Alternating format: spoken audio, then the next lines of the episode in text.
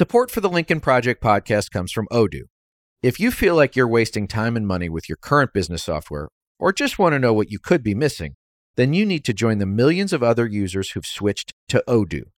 Odoo is the affordable, all in one management software with a library of fully integrated business applications that help you get more done in less time for a fraction of the price.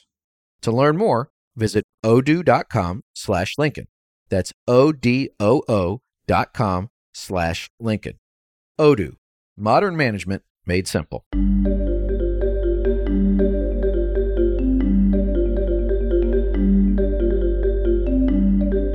Welcome back to the Lincoln Project.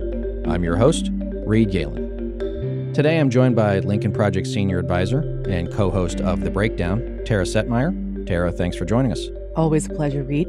I'm also joined by Lincoln Project Senior Advisor and longtime political strategist, Stuart Stevens. Stu, thanks for coming on board. Great to be here, man. Thanks. So, we're going to go through a few things today. We'll be talking about the Voting Rights Act case heard by the Supreme Court and Governor Greg Abbott of Texas reopening the state. But first, I want to talk about the latest memo from the Congressional Leadership Fund, which is Kevin McCarthy's super PAC. And the CLF is basically where Kevin McCarthy warehouses all of his big money, the individual contributors who give five, six, seven figure contributions every 18 to 24 months to try and either keep or retake the House of Representatives for the Republican Party. And this is what he said on Tuesday. He said that they have a plan to take back the House next year, and the document noted that all 15 House seats that Republicans flipped in 2020 were won by a woman, a minority, or a veteran, and these are the types of candidates that should be recruited. The memo goes on to say that Republicans will benefit from the Democrats' quote, increasingly out of touch policies like keeping schools closed and attaching a progressive wish list to COVID relief. However, the memo warned the biggest threat to this plan was insufficient Republican candidate fundraising. Tara, it seems to me that with this memo, they're outlining things that could be beneficial to them, but they're so craven in nature that it's basically like tokenism on paper. It really doesn't matter who these people are so long as they check some box demographically or geographically or biographically, rather than whether or not it matters who these people are, what ideas they may have for governance. Sure, that's been the playbook for decades now.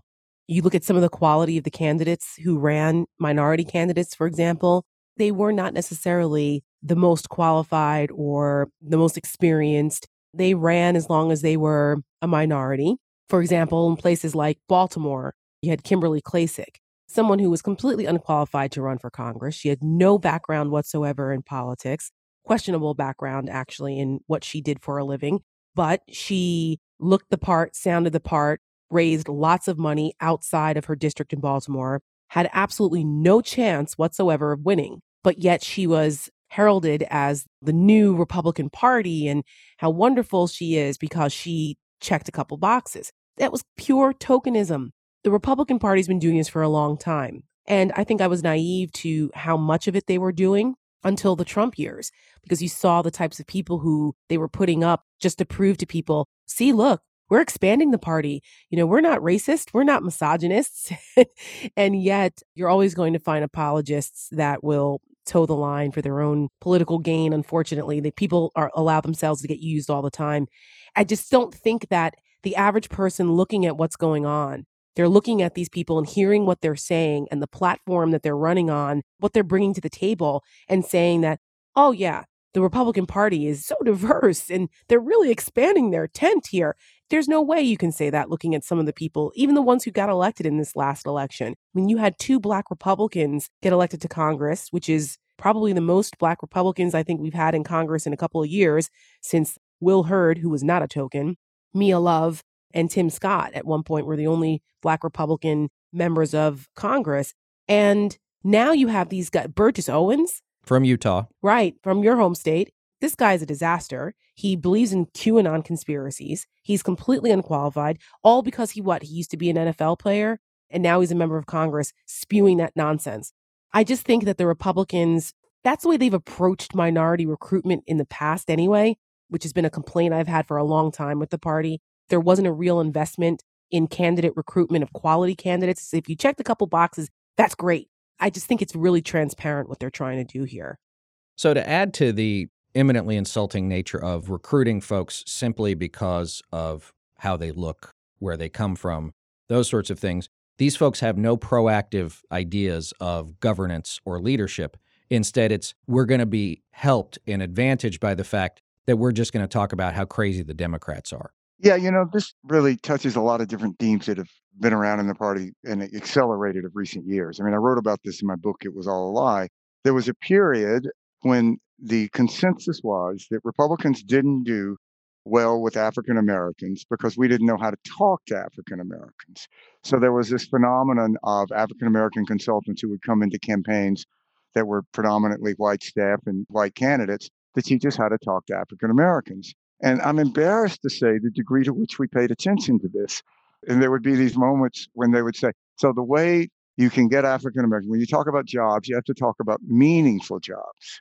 And we would all sort of nod and think this would work. And of course, it never did partially because Stu, you would go in at like six weeks or eight weeks before an election to talk about that, as opposed to spending years doing what Jack Kemp suggested, which was establishing relationships in the communities. So you had that trust and demonstrated that the conservative and Republican policies would help them. The problem was that there was no relationship. You kind of just went in there to a fish fry six weeks before an election, talking about we're going to promise you meaningful jobs. It was a whole cottage industry, Stu, of those kinds of consultants. Believe me, in the 20 plus years that I was involved in Republican politics, I saw a lot of those hucksters that took advantage of some of those campaigns, pushing that nonsense, knowing that it would never work.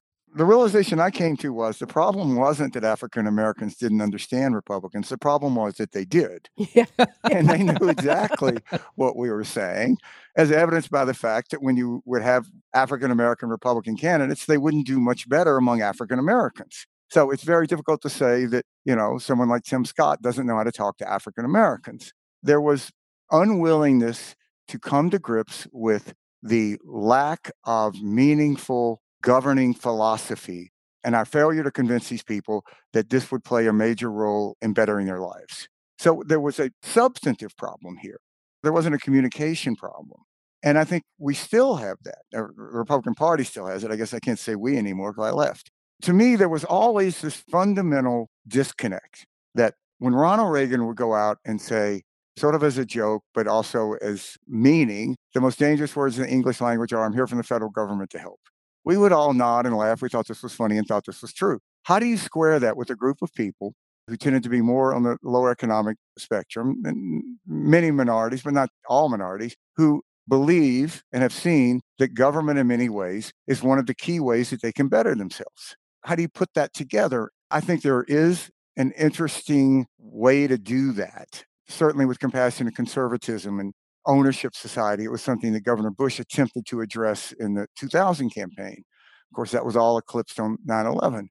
But that failure for the party to ever be able to speak to these people in a way that they found it convincing and authentic and genuine and not opportunist is the fundamental problem that we still have today. Well, the last thing that McCarthy noted, and I think that the Lincoln Project has already started on this, and I think that we certainly will continue on it, was that McCarthy is worried about the fundraising.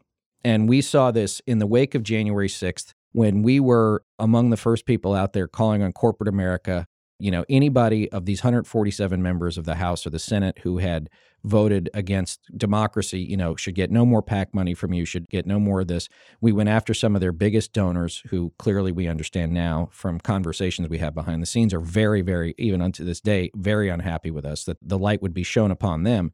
We know that in, you know, the wake of the January 6th stuff, McCarthy was worried about his fundraising. He went to K Street, said, I'm going to be speaker in two years. You better open up your pockets now or I'm going to remember you we know that you know he had to do a money call with his members at the National Republican Congressional Committee, the NRCC, where he said, "I'm trying to raise two million dollars." Who gave up the most money? Marjorie Taylor Greene put in 175 grand immediately. So like he can't get out of his own way. But we will be on the march on this stuff, which is if these candidates do not and will not subscribe to, you know, fundamentally pro democracy, pro American values in their campaigns, they should get no money from any of these folks. And I think that we will continue to do that both on the corporate side and the large individual side as we go forward. And I believe that this may have the ability to drastically not only reduce the amount of money that both Kevin McCarthy and Mitch McConnell have to use in their midterm campaigns in 2022, but that will have an effect strategically where they will have to decide not where can I pick up seats or where can I protect seats, but where do I have to sacrifice things. But that's important, Reed. I think people need to realize that the money in politics really does have a huge influence on how these politicians behave. Because if there's no accountability, and for years, a lot of times these corporations and these PACs have been able to get away with giving money to whomever, depending on where they need the favor, you know, where the power structure is, without the average person really knowing about it. They've been able to do it without the level of scrutiny that it's now coming upon them because people are paying attention. They're going, oh my goodness, now we can't get away with funding these politicians who were pro insurrection and pro big lie because the American people are now paying attention to this and they're going to have to answer for it. So if they want to continue to fund those members of Congress, well, that's their prerogative. But don't think there won't be consequences for it because I don't think the average person who buys their products or uses their services will be too happy about spending their money with corporations that are funding politicians who are fundamentally anti American, that are funding these authoritarian light wannabes and putting them in Congress. There's consequences for it. Well, and I would also say, as three people who've probably spent far more time thinking about corporate communications or corporations generally and having to deal with some of their own issues as consultants, that there is no more sensitive group of people in the country than corporate CEOs to their brand image. That it takes very little pushing to get them to do, if it's not the right thing, at least to stop doing the wrong thing. And we saw this with a lot of companies. Charles Schwab shut down their PAC altogether. Microsoft, after incredible pressure from Steve and others, you know, said that they were going to stop giving money to these folks. And so, just for everybody out there listening, you know, it doesn't take much from you. It could be a tweet, it could be an email, it could be a phone call to the corporate headquarters. They will run for the hills if they believe that it is in their corporate interest to do the right thing. They have to hear from enough of us. So we'll get to that. So I want to move on from Kevin McCarthy trying to retake the House to Republicans trying to keep people from voting. On Tuesday, the Supreme Court heard oral arguments for a case that threatens the integrity of the 65 Voting Rights Act, which we should note was already pretty much gutted in 2013 by the Supreme Court.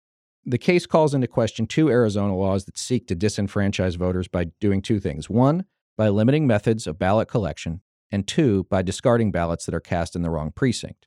Democrats obviously are arguing for the court to strike down these laws, saying that they disproportionately limit voting access to people of color. Before we get into this discussion, I would like to play a clip from the Republican attorney who actually makes the Democrats' case for them. What's the interest of the Arizona RNC here in keeping, say, the out of uh, precinct um, voter dis- ballot disqualification rules on the books? because it puts us at a competitive disadvantage relative to Democrats. Politics is a zero sum game. And every uh, extra vote they get through unlawful interpretations of Section 2 hurts us. It's the difference between winning an election 50 to 49 and losing okay, an election. Okay, thank you. My time is up. So the female voice you heard there was Amy Coney Barrett. So, Stuart, let me start with you. He says out loud, we don't want this because it means Democrats are going to vote more. And also, politics is a quote, zero sum game. Now, in too much of the United States and too much of our political system, that happens to be true, but that's not why politics exists. So, you always say about your book, it didn't go far enough. You weren't pessimistic enough. But now we have a Republican attorney for the Republic Arizona Republican Party basically saying what we've all been saying now for some of us for months, some of us for years, that they will change the rules of the game because they know that their product is no longer viable. This all goes back to this fundamental failure of the Republican Party to adapt to a changing America. And it was a choice that the party has made. There's been attempts to change that. I mean, if you look post 2012, if you go back and read the so called autopsy after the Romney loss, what it was encouraging the party to do was pretty obvious, but it's always good to say these things appeal more to non white voters, appeal more to younger voters, et cetera. Now we've sort of given up on this, and when you have a rapidly changing America and you have a failure to attract large numbers of non white voters, what are you left with? You can't stop these people from existing. You're left with trying to stop them from voting, which puts us right back in the Jim Crow era, which is why these people who tried to disqualify millions of Americans, African Americans predominantly, from voting, like Josh Hawley and Ted Cruz, we call the Jim Crow caucus. you know, I have this like fundamental, very simple view of this that the Republican Party will be a healthy party when it realizes that the more people vote, the better it will do. That's like, why isn't that just obvious? And to go through these contortions to try to limit voting, make it more difficult to vote, is just fundamentally an admission of a failure of the party to attract large numbers of voters that are entering in the system now and the way the country is changing. And Tara, as someone who has dealt with a lot of this stuff throughout your career, I'm always fascinated when people in politics actually tell the truth. uh, the so-called saying the quiet part out loud. Right. I mean, this guy he had to know he was going to get a question like this. And so I guess he just decided, you know what? I'll give you the answer that is true as opposed to the answer that's probably legally beneficial to me or at least politically beneficial to me. Well, it's clear that the Arizona Republican Party isn't sending their best to represent them in front of the Supreme Court. Well, they might be. Unfortunately, it's just not that good. Well, yeah, perhaps. This it reminds me of some of the historical problems with the Republican Party and this history of voter suppression. You know, back to the Southern strategy, which we've talked about in the past. You fast forward to the 1980s, early 80s, when that consent decree was handed down to the Republican National Committee, basically telling the Republicans they need to cut the shit because they'd been doing these types of you know voter suppression efforts not through legislation per se but through other voter intimidation tactics. And i encourage people to go and google it and read the history of what happened in my home state of new jersey and voter intimidation at the polls and what they were doing with mail-in ballots and things like that. So the republican national committee was under a dissent decree until 2018 and it was finally lifted which opened the party up to go back to these shenanigans. The combination of the Section 5 of the Voting Rights Act being struck down in 2013, the preclearance part of it, which is the Shelby decision, and then the 2018 lifting of the consent decree for the RNC has created this environment to give license to the Republicans to continue down this voter suppression road for this zero sum game of we have to do whatever we have to do to make sure that we don't encourage more Democrats to vote that is so anti-democratic like that is against what the quote party of ideas is supposed to be about this case that's right now in front of the Supreme Court, this Arizona case, is really consequential because there are two aspects of it, even though it started years ago. This isn't a new case. You know, it takes a few years for it to get up to the Supreme Court. And in 2016, when the case was brought, who knew where we would be in 2020? But the two parts of this really strike to the heart of because when you have a Supreme Court case like this, it sets precedent. And so a lot of other states are watching what's going on here because it really is an example of what Republicans are going to try to do going to 2022. You look at these state legislatures in 43 states that have introduced 253 bills that all have some aspect of voter suppression behind them because they're looking at ways to stop more people from voting so they can have this quote advantage over Democrats. So the Supreme Court case is consequential. And the reason that the two things, one is the ballot harvesting part of this, right? Where people say, oh, you know, it should be illegal to allow other people to collect ballots and bring them to the drop off points because there can be some type of fraud. Well, the Ninth Circuit decided that in Arizona, the case specifically for this, that it disproportionately impacted minorities because in a place like Arizona, you have Native Americans who live on reservations and minorities who are in districts where they change the precincts or it's difficult for them to get to the polls. So, this idea of allowing people to lawfully collect ballots and drop them off is something that it's not the act itself, it's the result that's problematic that disproportionately hurts minorities. So, that is a violation. That's what they're looking at right now. The other part of this is changing precincts. Do they disqualify ballots if you vote in the wrong precinct? Even if it's for, you know, governor or statewide office where precincts shouldn't matter. That's something else that disproportionately hurts minorities. And when the judges are listening to this, they recognize that the impact is greater for them. So therefore, it's a violation potentially, that's the argument, a violation of the Voting Rights Act. Because in minority districts, what do they do? They move the precincts around all the time to make it more difficult for people to find where they're supposed to vote. That seems to happen more frequently in minority districts. So these are all little tricks and little things that are going on on a local level that are now coming into the national spotlight that we have to pay attention to because this idea of trying to prevent people from voting it's becoming a, a, a, national crisis and there's legislation that's out there to help address this and we need to keep our focus on it. And i believe in most states and then we'll have to go back and check this is that if you vote in the right county but the wrong precinct your ballot is considered provisional that it has to be confirmed that where you live that you're actually registered but it doesn't just disenfranchise you altogether uh, and I think that's really the other part too. Is to your point, this is really about the disenfranchisement, which is if you live on a reservation, if you work during the day and you're not able to get to the elementary school or wherever the precinct is, if it's a county government center, there very well might be folks who are afraid to go there. They're lawful American citizens, but if you got to go to the county government building, they're just not going to do it. It's something that they're just not comfortable with. And so, um, Rob, why don't we play the Democratic attorney's response? She represents the Democratic Secretary of State on how uh, the Democrats in Arizona see this. Petitioners have pejoratively called Section 2 a one way ratchet. But in a democracy, we should actually want to ratchet up participation so that every eligible citizen who wants to vote can do so. Candidates and parties should be trying to win over voters on the basis of their ideas, not trying to remove voters from the electorate by imposing unjustified and discriminatory burdens.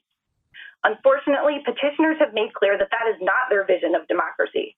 So if the Republican guy said the quiet part out loud, then the Democratic attorney there, I think, perfectly outlined exactly what he'd said and what it is they're trying to do.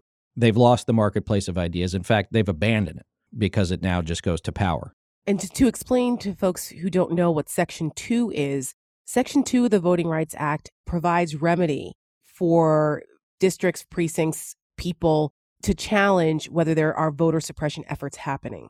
So they're trying to water that down, make it more difficult to challenge these things. That's the part of Section 2.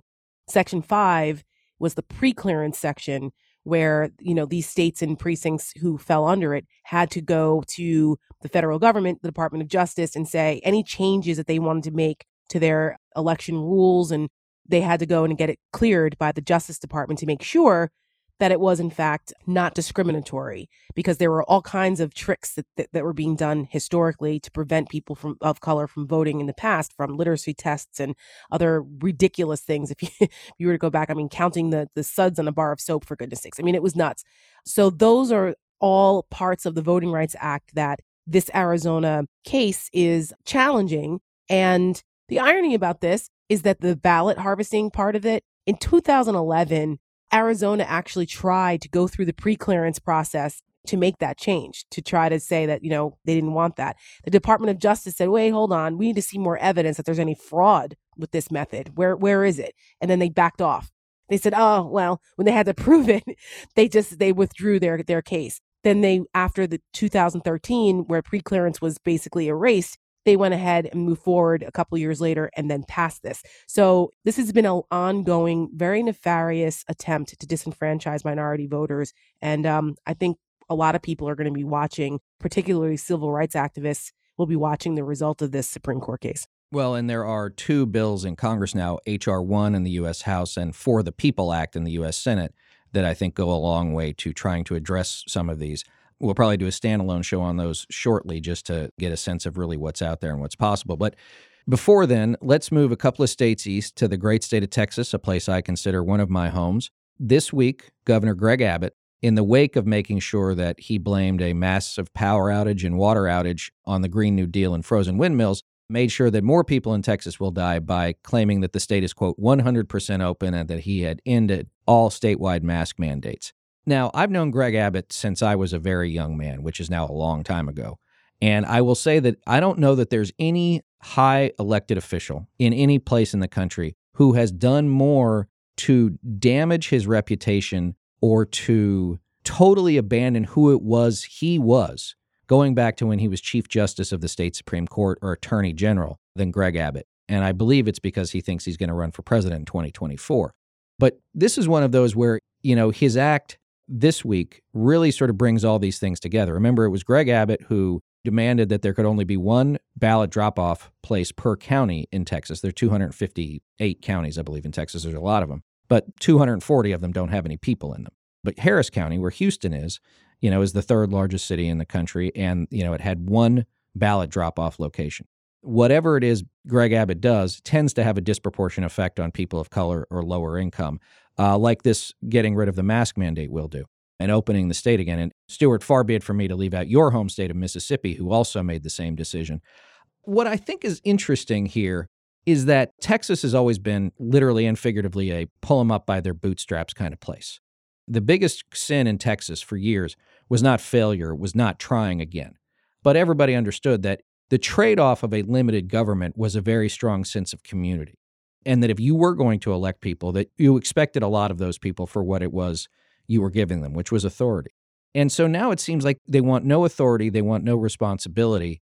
Why do these people even run for office, Stuart? Why does Greg Abbott want to be in the governor's mansion? That's a very good question. And uh, I hope it's something um, that he asks himself in the middle of the night. Like you, I watched Greg Abbott's career, and I never would have thought he'd end up where he is now. One of the great sadnesses of where the Republican Party is now, there are people whom we once thought had real potential, like Greg Abbott, like Nikki Haley, who now, you know, the best that could be said is they have great futures behind them. This whole politicization of mask, I think, is just going to be studied for decades, uh, if not longer, as sort of an intersection of these factors in the Republican Party an anti government faction, an anti intellectual faction, and faux anti elitism and it, it's sort of like how the Red Guard operated. Uh, we're going to go take the educated people and penalize them for being educated. It's a great tragedy. There really are very few places in the world dealing with the pandemic where masks have become politicized. I mean, if you look in Canada, you look at the very conservative parts of Canada, no one's on this anti-mask thing. I mean, it's like, why not an anti-seatbelt thing? It's really just a tragedy of immense proportions because it's probably not an exaggeration to say hundreds of thousands of people have died as a result. And you look at Mississippi, you know, Mississippi is the most unhealthy state in the nation. It has the highest degrees of obesity, heart disease, kidney disease, poverty. All of these factors contribute to the likelihood that when you get COVID, you're going to die or be affected by it permanently. And I think it's just a tragedy what they've done what Governor Reeves has done there, and eh, he knows better. He's a smart guy, and it's not complicated. It's just going to kill people. So, Tara, before I get your thoughts on this, I want to play Abbott's actual address on the opening. So, today, I'm issuing a new executive order that rescinds most of the earlier executive orders. Effective next Wednesday, all businesses of any type are allowed to open 100%. That includes any type of entity in Texas. Also, I am ending the statewide mask mandate. You know, he sounds very excited about this you know, and then he said, you know, I think he said after the fact, or, or maybe one of his staff people said, but you know, people should still use their best judgment as to whether or not they want to open their business or, or wear a mask. So you know, it's it's all performative. But you know, Tara, for the Republican Party, right? They scream about the Tenth Amendment, states' rights, those things not prescribed to the Constitution are reserved to the states, and then all about local control. But the one thing that he made sure of was that localities and counties are not allowed to implement their own mask mandates that this is statewide and nobody can tell you to wear a mask anymore. We've seen this in Utah as well, where we do have a mask mandate, but for the most part, you know, if it happens in Salt Lake City, it's good for everybody. But if you want to do something different, you're not allowed. So it speaks to me that there's just a fiction of the sort of do as I say, not as I do piece, which is it's not about whether or not something's best for the individual, right? It's not about individual liberty or individual freedom. It's about scoring political points with people who I think are going to help me in a primary against a Dan Patrick next year. That's exactly what it is. Because anyone worth their salt knows we're in the middle of a freaking pandemic. People are still dying. Like, this didn't just magically go away yesterday. It didn't just magically, all of a sudden, the whole country's now vaccinated and we can go back to our normal ways of life. That's not the case. And these people are operating in an alternate reality that is literally costing lives. We are at an embarrassing level of death in this country, higher than any other Western country in the world from COVID deaths, right? We have the highest COVID death count because we had a president last year who politicized, to Stu's point, the wearing of masks, who demonized science, demonized medical professionals. The fact that anyone would ever question Dr. Fauci's credentials on this or whether what he's saying is something we should be listening to. He is one of the preeminent scientists in the world when it comes to to epidemiology. I mean, it's absurd. Our friend Tom Nichols, who who wrote the book Death of Expertise, I encourage folks to read it because there is a whole phenomenon about what motivates people to reject science, reject facts, reject experts on things like this, and people become armchair quarterbacks. All of a sudden, everybody's a surgeon now. Everybody's an epidemiologist. They're an expert on things they have no idea about because that makes them feel better. I mean, there's a certain amount of cognitive dissonance here that is incredible. The people in Texas, they're going to kill other people in this country. This isn't just relegated to Texas. If they want to be idiots and expose themselves, well, you can say, well, you know, that's Texas's prerogative. But no, you can travel freely within the United States. So Texas has about a 6.8% vaccination rate right now, which is actually lower than the rest of the country, which is incredibly low still. I think it's the average state's around like 8 to 9% vaccinated. That is nowhere close to herd immunity. So, why in the hell would anybody think that it's okay to just open everything back up again as if we're not still in the middle of this pandemic? Well, and Texas has about 45,000 COVID deaths, so about 9% of the total in the country. It's one of the most populous states, so of course. And I, I, was I was thinking about this yesterday. Is that if Beto O'Rourke wanted to run for governor in 2022, his slogan should be Beto, I'm not going to kill you. Yes, you're right. It's, you know, this was something that um, on the breakdown recently, we had a guest. His name is Eric Ward, and he is really, really, really great on the issue of conspiracy theories and the impact that these like Holocaust deniers and conspiracy theorists and how that impacts our lives. And he talked about the mainstreaming of conspiracy theories, that it's no longer just a, a war of words, it's actually a deadly phenomenon that's costing lives. And part of the mainstreaming of conspiracy theories has bled into the coronavirus, masking, anti vaxxers. These people now, their behavior impacts other Americans. When you have a, a communicable pandemic disease like this, like coronavirus, you rely on the responsible behavior of other people to help you get through this until people can be vaccinated. And it's like we take two steps forward, we're taking 10 steps back now because you have a state like Texas deciding that they're just going saying to hell with it. We're over this COVID thing. We're just going to act like it doesn't exist anymore. It's astonishing because it will literally cost lives. Stuart, does competence matter anymore?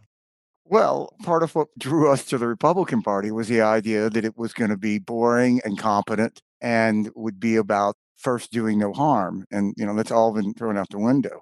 This Texas thing reminds me of I once went to an anti motorcycle helmet rally with then Governor Bush. And as we were coming away, someone observed, you can see why they're not very concerned about the issue based on the people who were attending it.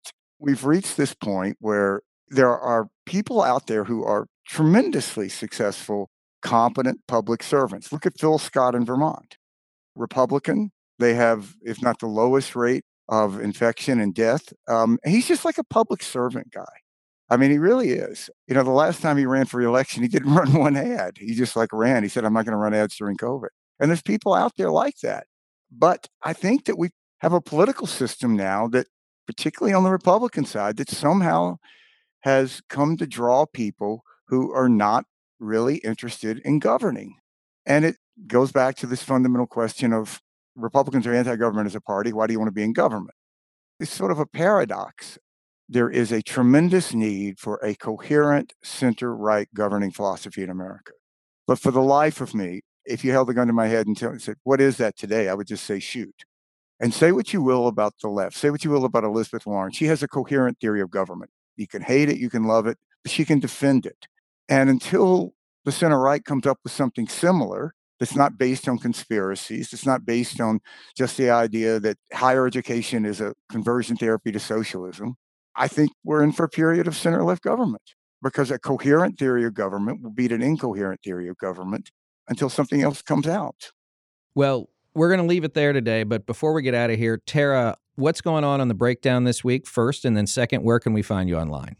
Yeah. So the breakdown this week, we're going to be talking to uh, Brian Rosenwald, who is a professor from University of Pennsylvania, but he also wrote the book Talk Radio America. He really wrote pretty much the quintessential book on the rise of right wing talk radio and the impact that it's had on the ecosystem in the media, from Rush Limbaugh to Fox News and Newsmax and now OANN, and how that all contributed to the rise of Trumpism.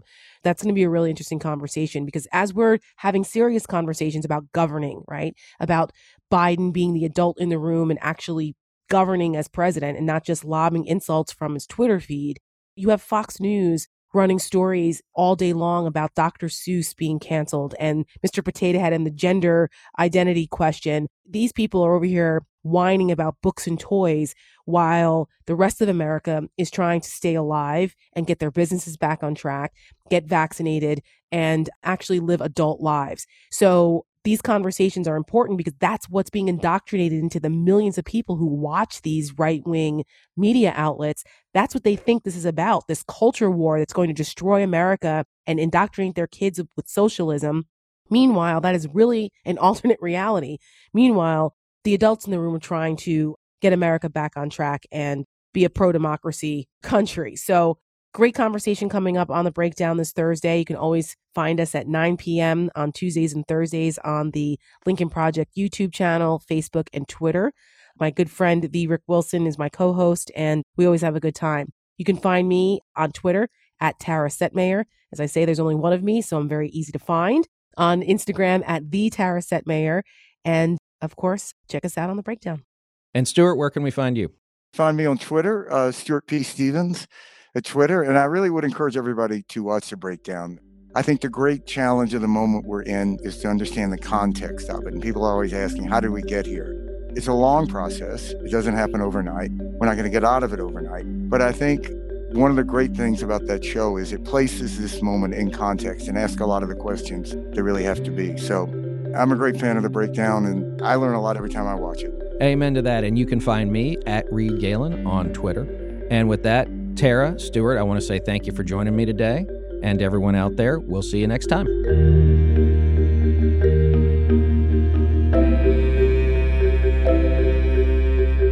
Thanks again to everyone for listening. Be sure to subscribe to The Lincoln Project on Apple Podcasts, Spotify, Google, or however you listen. Don't forget to leave a five star review. To connect with us, follow us on Twitter at Project Lincoln. And for more information on our movement, to join our mailing list, and subscribe to our newsletter, visit lincolnproject.us.